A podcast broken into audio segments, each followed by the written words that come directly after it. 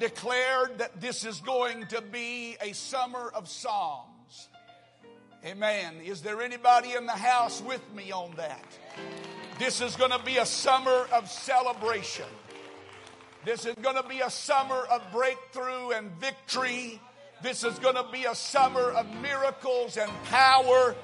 This is going to be a summer like no other summer. We've been through hell and we made it. Now we're on the other side. Why don't we act like God is real and that God is able to do exceeding abundantly above all that we ask or think?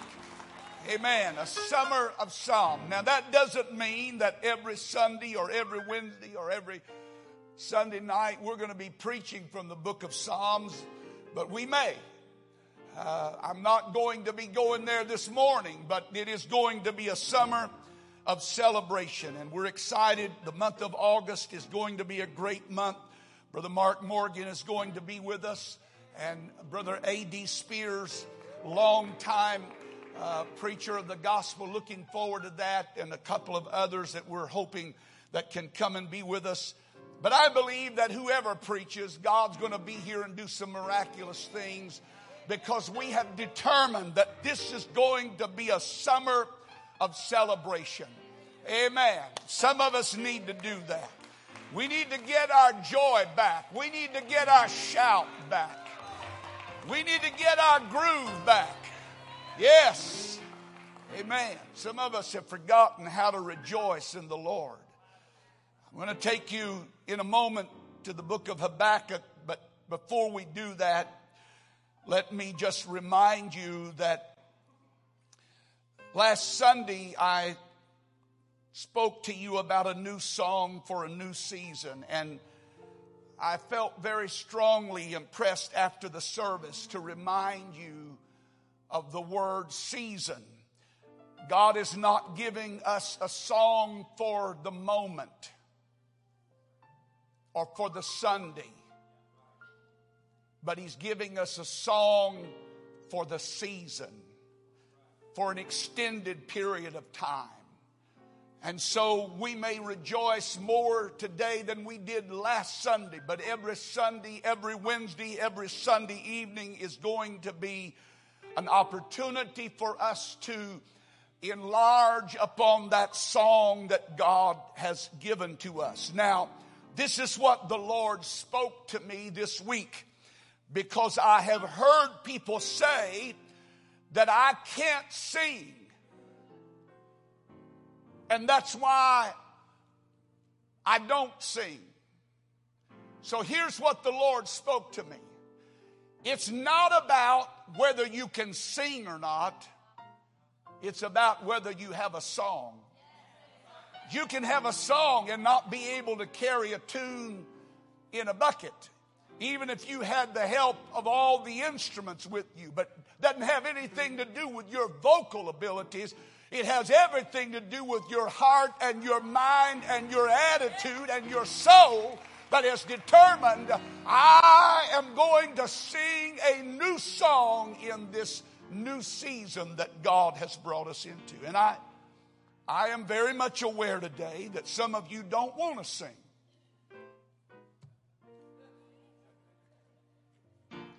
You like being what you are. You like being grumpy. You like being sad. You like being depressed. I guess. I don't know.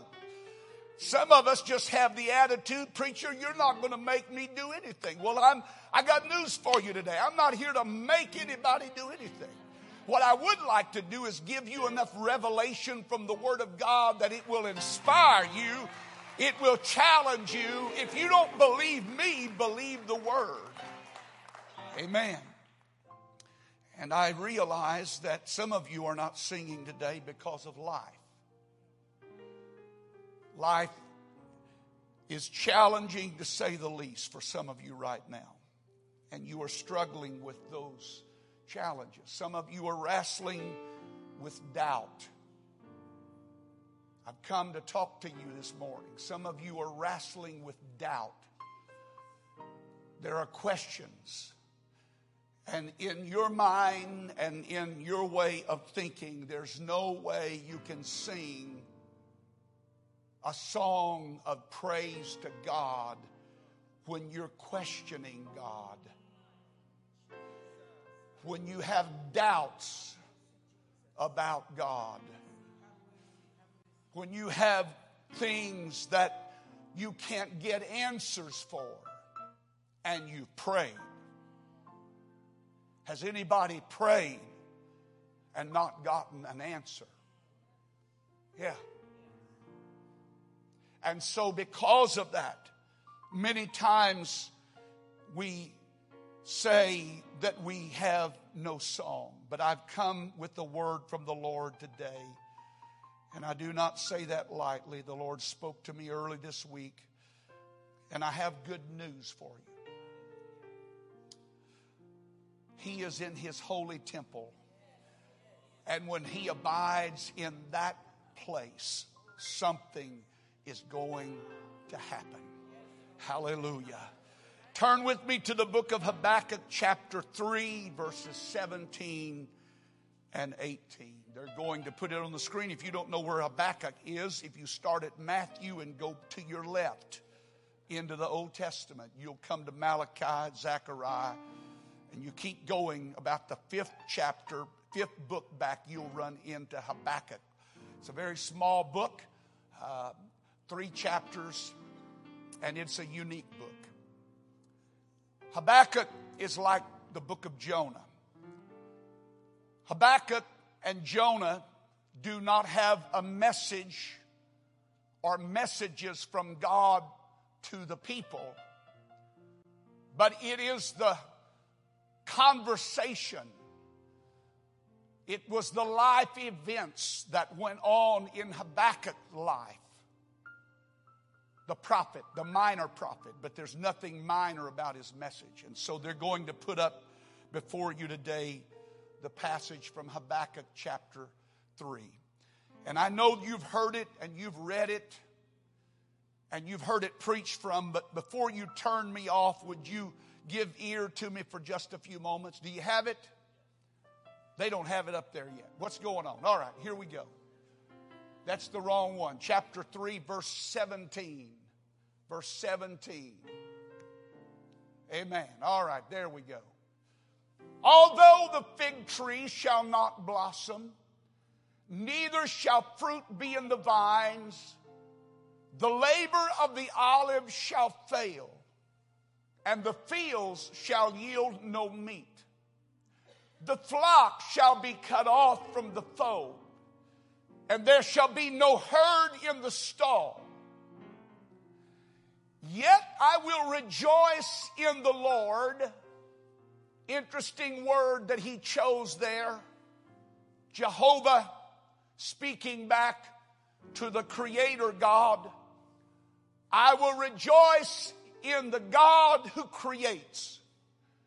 I will joy in the God of my salvation. Amen. Would you read that again? Let's go back to verse seventeen. Although the fig tree shall not blossom, neither shall fruit be in the vines, and the labor of the olive shall fail, and the field shall yield no meat. The flock shall be cut off from the fold, and there shall be no herd in the stall. Yet I will rejoice in the Lord, and I will joy in the God of my salvation. The literal translation of that last verse is, I will shout aloud and I will dance about. One word is rendered spinning in circles with such exuberant joy that you're almost out of control. It'd be great if that were to happen to some of us today. You may be seated. To me, our text is one of the most magnificent portions of Scripture and utterances of faith that is recorded in Scripture or any other book of man.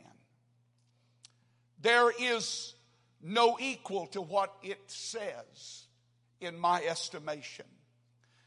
Though spoken in Old Testament times, it bears a message that it would do us well to learn today.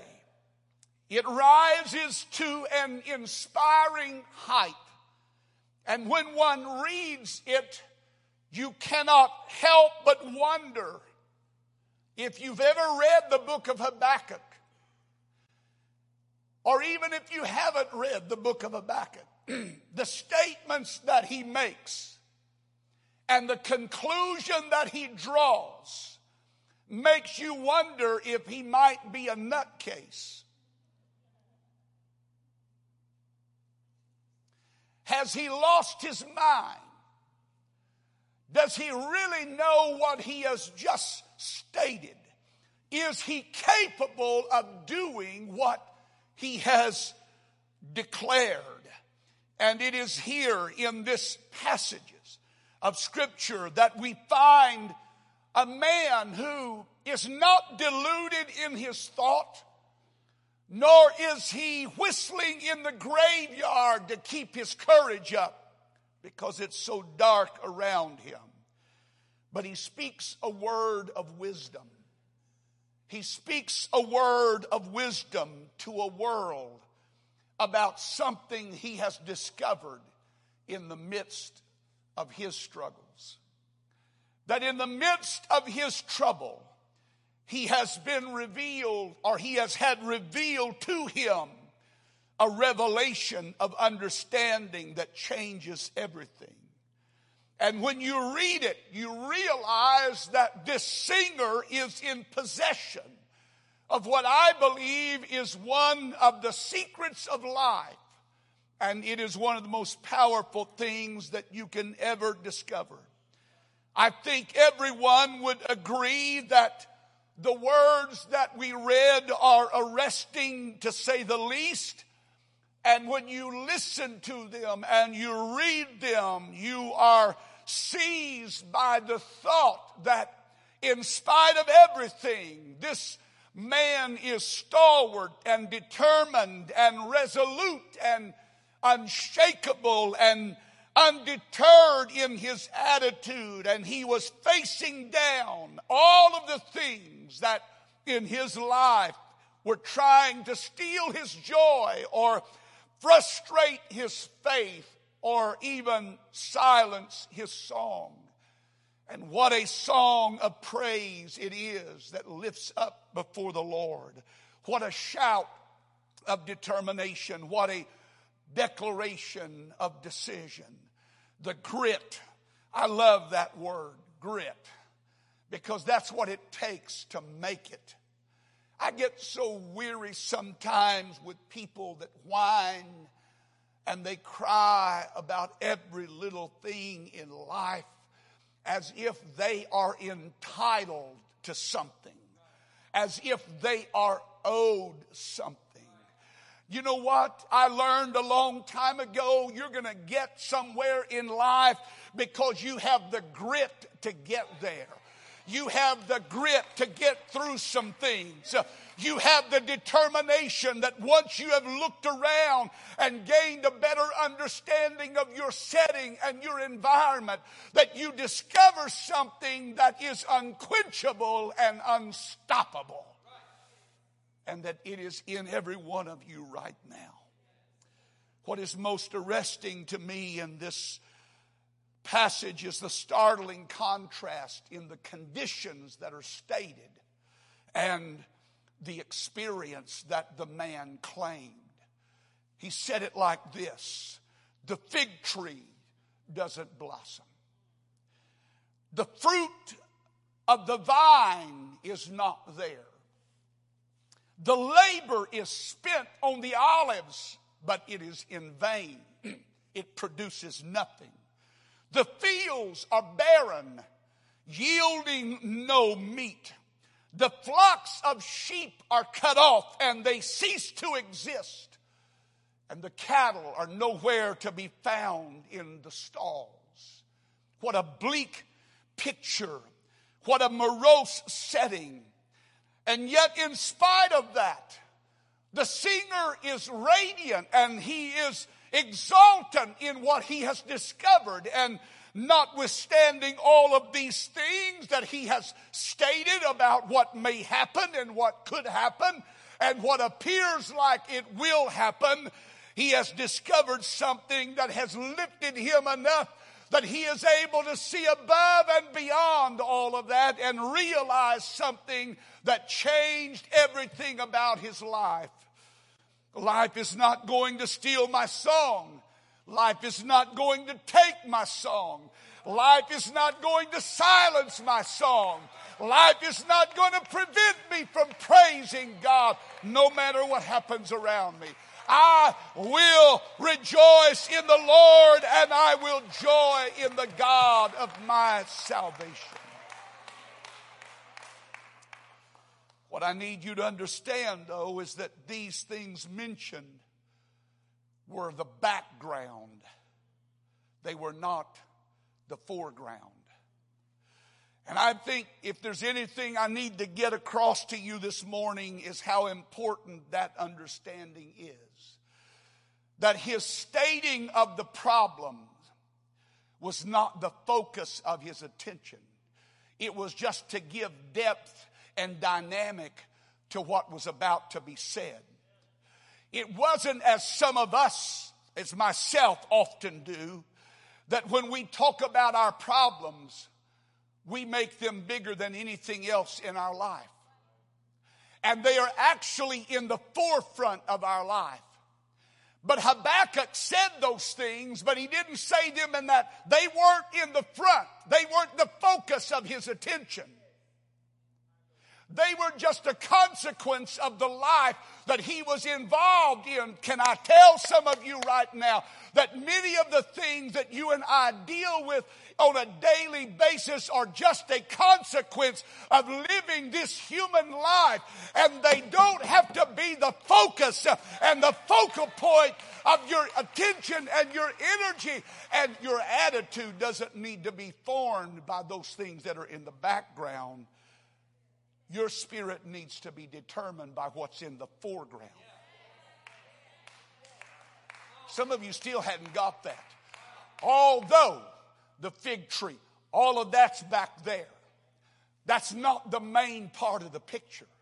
That's just the details and the coloring and the hues and the shades to give you understanding for the context of where he is right now and what he has come to the conclusion of. That it is not the spotlight of my life. This is not the center. This is not what I want you to get hung up on. Because a lot of us are hung up on although. You haven't heard anything I've said yet because you're hung up on some although in your life. Something that's not right, something that's not working, something that didn't go right, something that didn't happen the way you planned it, and, and God didn't answer your prayer, God didn't hear you when you pray, or it seemed like he didn't hear you. God's not paying attention, God's not aware of what's going on around you. And that's the focus of our attention, although. You know what, I love to talk to people and encourage them, but I always have to find an exit when people say, yeah, but.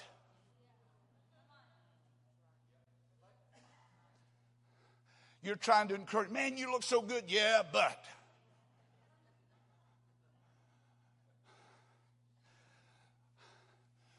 This is not right, that's not right, this is, and you, you, you watch as people begin to digress, and that becomes the center and the focus of their life. Amen. But for Habakkuk, it had moved. It at one point had been the focus of his life. It had been the center stage of his life. But something happened in chapter one and chapter two that shifted it from the, the, the front to the back. And it became secondary. It was incidental.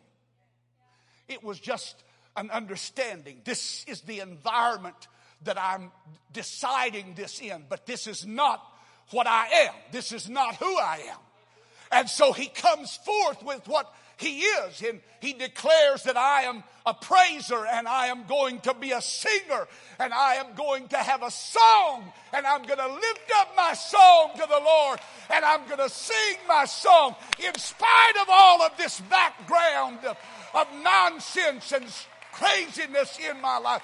I'm going to learn how to praise him in spite of the storm going on around me. Amen.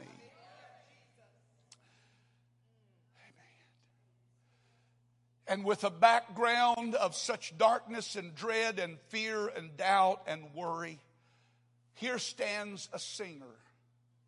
Ooh, I hope some more singers stand up today. Amen. I hope some more singers stand up today. But here is a singer who stands up and says one word that changes the entire context of the whole passage. He said, yes, the fig tree's going to fail and the vine is not going to yield its fruit and there's not going to be a harvest in the field and the cattle are not going to be in the stall and the sheep are going to be lost on the hill. Yet I will rejoice in the Lord, and I will shout aloud unto the God of my salvation.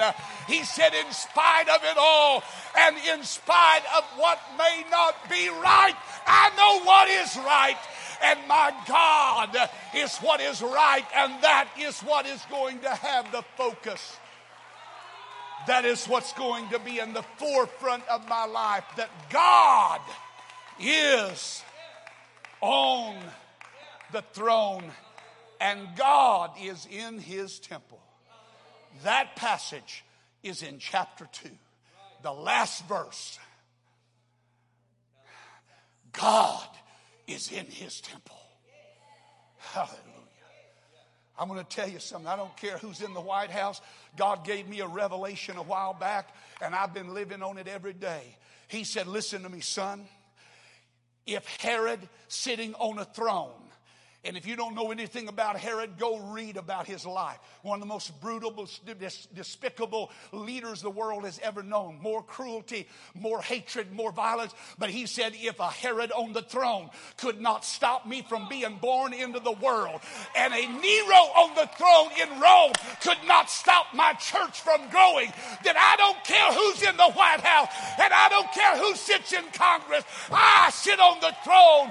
I rule the circles of the earth, and I am the one who will decide the end of all of this. Come on, clap your hands to the Lord and give him praise right now.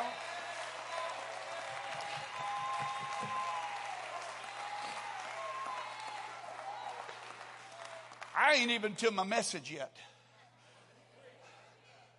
But a man with a yet in his life is a terror to the devil and discouragement and despondency. You can't put a man like that down. You can't put a woman like that. I don't care what life heaps on them. I don't care what life throws at them. A man or a woman that has a yet in their life, that has a nevertheless in their soul, that said, hey, come on, hell. Come on, devil. I don't know what you've got planned. I don't know what you think you can do, but I'm not crawling backwards. I'm not turning backwards, and I'm not going to sit down because I know something. Amen. This is not the achievement of mere poetic imagination, and it's certainly not an exaggeration of an irrational mind.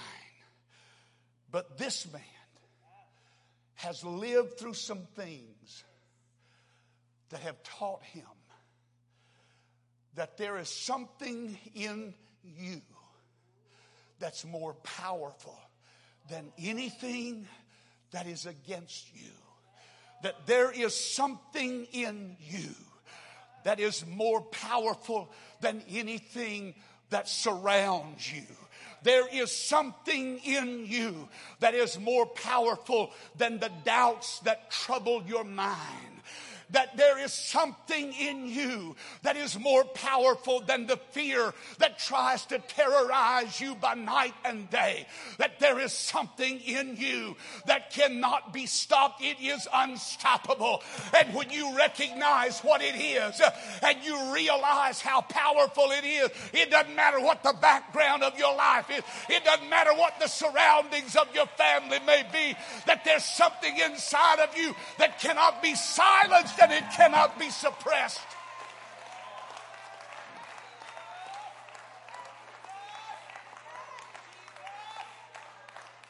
Throw that verse back up there, verse seventeen, eighteen. No, just throw, throw eighteen up there. That's all I need. This is the way the book ends. Yet I will rejoice in the Lord. I will joy in the God of my salvation. But here's what I want you to understand. This book didn't begin that way. It didn't begin that way. It didn't start out on that high note. Oh, praise God.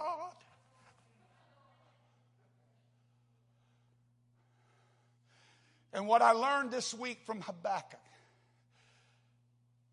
is that you are going to face some things in your journey to a song that you may not expect. And that's what I want to talk to you about for just a few moments. The path to your praise. The pathway to praise. And let me tell you where it started. It started with a man that was so full of doubt and fear and question that his honesty is almost too much. We can't hardly believe our ears when we first begin to read Habakkuk one. They're going to put it up on the screen. Habakkuk one, verses one through four. And it will give you just a little taste of what Habakkuk was wrestling with. Not, not what you would think. But he, this man of God, this prophet of God, this minor prophet is exposing himself. He's exposing his soul. And when he looks around at his environment and he looks at what's happening to his people, he is confused and he is in doubt and he has fears and he has questions. Listen, this is the Message translation. It said the problem as God gave Habakkuk to see it. Now, what you have to understand is that the problem is not this next part. The problem was his response to this. He said, God, how long do I cry and you don't listen? How many times do I have to tell, how many times do I have to yell out to you, help, murder, police, before you come to rest? Why do you force me to look at evil? Stare trouble in the face day after day. Anarchy and violence break out. Quarrels and fights all over the place. Law and order fall to pieces. Does that sound familiar? Justice is a joke. And the wicked have the righteous hamstrung and stand justice on its head. That's how Habakkuk started. And it doesn't get any better for a little while. And I started reading this passage. The Lord said, this is what I want you to tell my people today. Is that some of them feel like they cannot sing because they are wrestling with some doubt in their life. More important, some of them feel like they cannot sing because they have questions about my work. They have questions about how I do my business. They have questions about how I operate. And the thing, one of the things that disturbed Habakkuk so much is that God revealed to him that he was going to use the Babylonians to chastise and bring judgment on God's people. And Habakkuk said, God, why would you allow a heathen nation like the Babylonians? They are so cruel and violent and evil. How could you do that? As bad as your people have been, they don't deserve that. And he's wrestling in his mind. He's troubled in his spirit. He doesn't know what to do. All he's got is all of these questions and fears. Do you know it's not wrong for you to have fears in your life? It's wrong when you let the fears have your life. It's not wrong for you to have a question in your life. As a matter of fact, if you look at Scripture, you'll find some people asking questions sometimes that really that, that shock you, because of all people, they wouldn't be questioning things. But God said, some of my people who have lived for me a long time, that have failed to understand how I work out my business in their life, have withdrawn from me because they have questions about my operation. It's not fair. Justice. Where's justice in all of this? Where's the right? God, I thought you were a God of righteousness. I thought you were a God of justice. I thought you were a God of truth and purity. And yet look at what's on the throne. Look at what you're allowing to come in. How could that be? How could you allow this nation of heathen people to come in here and destroy your people? How are you going to be glorified in that? So Habakkuk started with questions and doubt and fear. Three of the most troubling things to the child of God's life. Because we are made to believe that we're never supposed to doubt, and we're never supposed to have fear, and we're never supposed to question. And I've come to tell you that that's not true. God doesn't chastise me because I have questions. He doesn't shut me out because I have fears. He doesn't cut me off because I wrestle with some doubts in my life. Because at the present moment, I don't fully understand what all is happening. And I'm just looking with natural eyes. I can't see the conclusion of this. I can't see the sense in all of this. I don't understand how God could be glorified in all of this. This just doesn't make sense. And so when you read Habakkuk, I challenge you to go home and read that book this afternoon. Go through chapter one. It's, it's short. You can do it in fifteen minutes. Read chapter one and listen to all all the question and all the doubt that flows out of this man's heart. And he's the preacher. He's the prophet. And he's, he's wondering how God could do this. How is God operating like this? And how can God get glory out of this? And God has to stop him and say, okay, Habakkuk, I'm listening. I heard you. But this is what I need you to understand. Chapter one, he said, God said to Habakkuk, I'm going to do something that even if I told you, you wouldn't believe it. Now, I know I'm not, I'm not wanting to insult anybody's integrity or their intelligence this morning. But the reason some of us are hung up on some stuff right now is because in our own human way of thinking, it doesn't weigh out. It doesn't make sense. It's not fair. In our human way of thinking. And in our human way of looking at this thing in life, all that we can see is this, this is wrong, God. This, you, this is not right. And God said, Habakkuk, I am doing things right now that even if I told you, you wouldn't believe me because you're still thinking with the wrong mind. Listen to me. The reason that God does not always answer my prayer is not because he's not working. It's because he is working, but I couldn't grasp it even if he told me because the mindset is wrong. Until this mindset shifts, until I can get myself in the place to understand what he wants me to understand about this setting. And so this is the process. This is the path that he has to go through to get to praise. So don't be shocked if you're wrestling right now with some of the biggest doubts in your spiritual life. Don't be shocked today if you're wrestling with some of the most horrible, terrific fears in your life.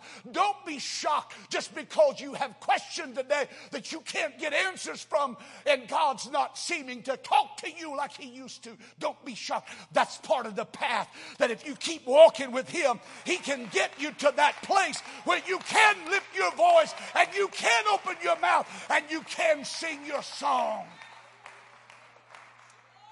So you go into chapter two of Habakkuk.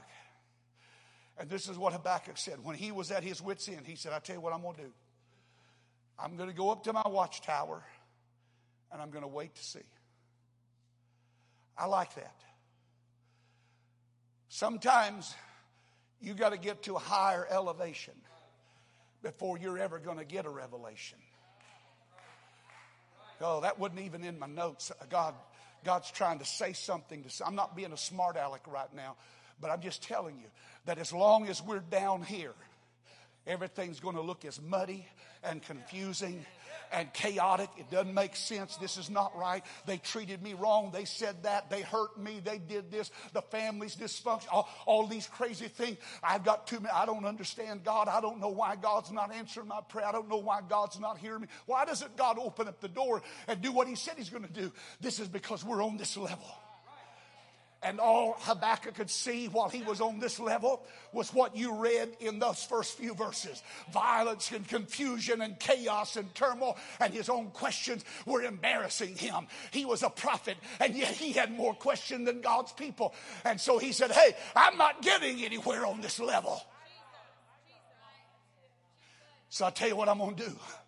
I'm going to get up on the watchtower. Ah! Oh, it's amazing what happens when you get up a little place. You get in that elevated place. Listen to me today. Listen to me, church. Listen to me. That's the reason that prayer and praise are so vital in my life, because those are the things that help elevate me and lift me up away from the mundane things of this world and give me a better perspective on life. So he goes up to the watchtower. And it was in the watchtower that God began to speak to him and gave him the revelation. Can you put up chapter two, verse four? I believe it's verse four. I'll tell you if it didn't. Habakkuk chapter two. You, anybody have it? Anybody, some of you still have Bibles. That's good. Amen. Get your iPad out or something. This is God's response when Habakkuk finally gets out of all of that junk and gets to the watchtower where he's got a better view. God speaks to him and says, behold, his soul which is lifted up is not upright in him, that the proud, the arrogant, I am going to deal with them. This is what you need to understand about life. This It's what's going to help you deal with that previous element. That the just.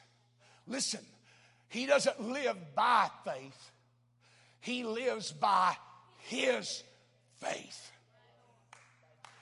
You see, the secret that is unstoppable and the secret that is in every one of us this morning is the fact that faith operates in a realm and dimension that neutralizes all of the other garbage that might be going on in our life.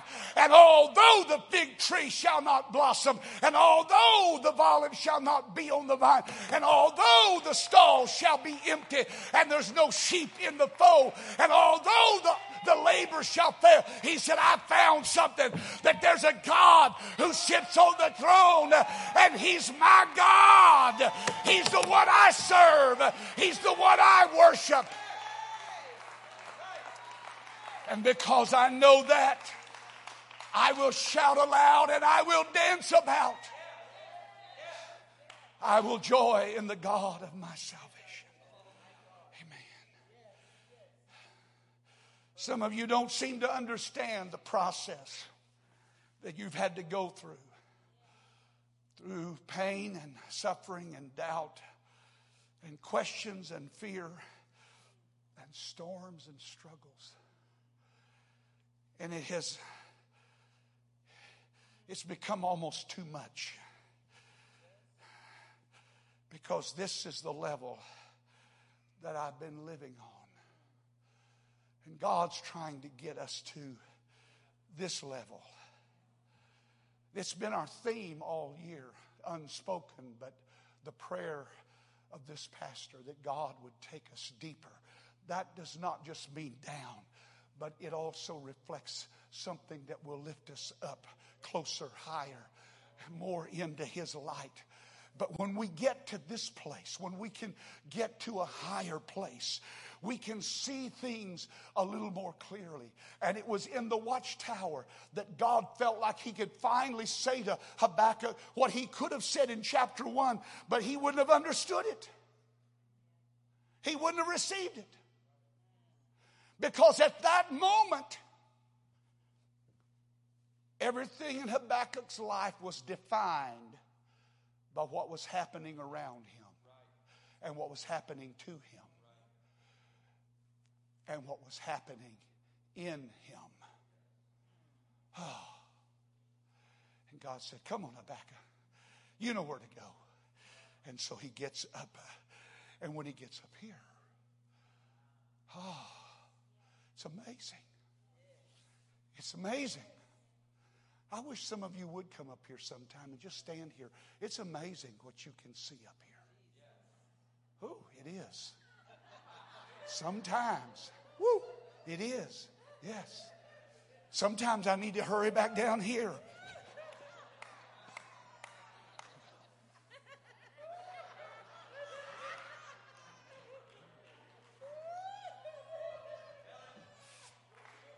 But when you get up here, You ever, you, you, some of you folks think that these people are just juiced up up here on Sunday morning because they're they're moving. No, that's what happens when you get to a higher place. That's what happens when you get above ground level and you understand where God wants you to live. The just shall live by their faith. They will live by their confidence in their God. Hey, it doesn't matter what's happening around. It doesn't matter what's not working. It doesn't matter that you might have a, that's just a path that I have to walk sometime to get to where I need to be. But I promise you, I'm going to keep walking until I get there because I don't want to die down here on this level. I want to keep walking that path until I can get to the place where I can see far enough to realize that God does have a plan and He is going to do something. Come on, praise Him right now. Stand to your feet. Hallelujah. Don't stop praising Him just because you stand. Come on. Oh, yes. Yes, Lord. Yes, Lord. Yes, Lord. Yes, Lord. Hallelujah. Hallelujah. Hallelujah. Hallelujah. Hallelujah. Hallelujah. Hallelujah. Hallelujah. Hallelujah. Hallelujah. Hey, I praise Him not because I'm good. I praise Him because He's good.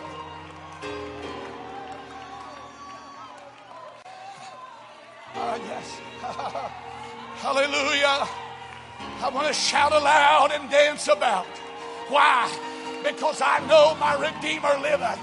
I know the one who created all things. Hallelujah, hallelujah, hallelujah. Yes, yes, yes.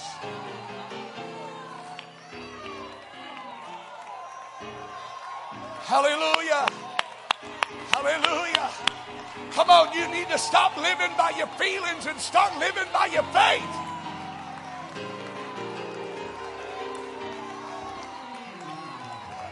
Hallelujah. Hallelujah. Hallelujah. Hallelujah. Hallelujah. That's just a path I got to walk to get where I want to go, where I need to go, where I need to be. Hallelujah.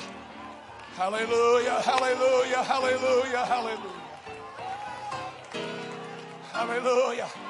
Listen to me right now. The way through your doubt, it's not wrong for you to have a doubt.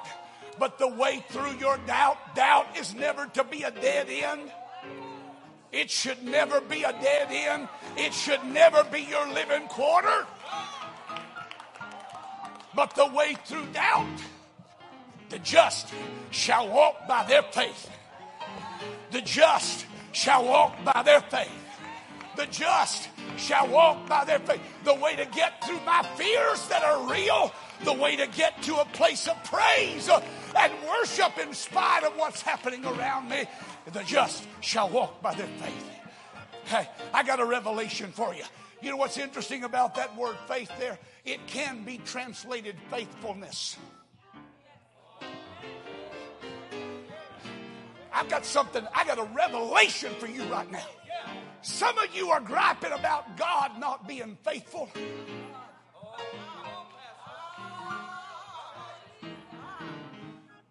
And God's wanting to know about your faithfulness. Because you see, it's not all about feeling. If I told you how many times I've sat on the front row and wondered what in the world I was doing here. God, you're through with me. I'm washed up. I don't have any more to give.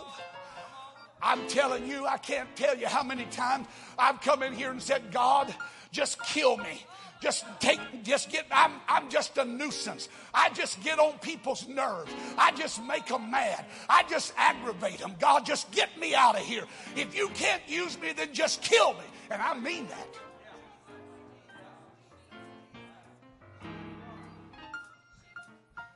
I'm thankful I didn't stay there because I ain't ready to die yet. I'm not ready to give up yet. But that's the path sometimes you have. You got to keep walking. You got to be faithful. You got to keep walking. I don't care what I feel like. I don't care what circumstances say. I have got something in my heart that cannot be killed and cannot die. And that's my faith in God. And here's the revelation. You ought to do a study sometimes on the names of God that are used in the Old Testament, because the name reveals God's character. And when Habakkuk started talking about God, and he uses the term God or Lord, some of the times he speaks of him as Elohim, the creator God. Some of you, you're going to get it here in a minute. Here's the point. That when you serve the Creator God, let the fig die. Let the olive fail. Let the herd dry up. Let the field yield nothing. But he said, I serve a God that's able to create everything anew in my life. He can make it all over. He can bring something to life where there's been no life. That ought to make you want to shout for joy. joy. When I think about what is done yes. for me, I get Even joy. When killed. I think about what is done for me, I get joy.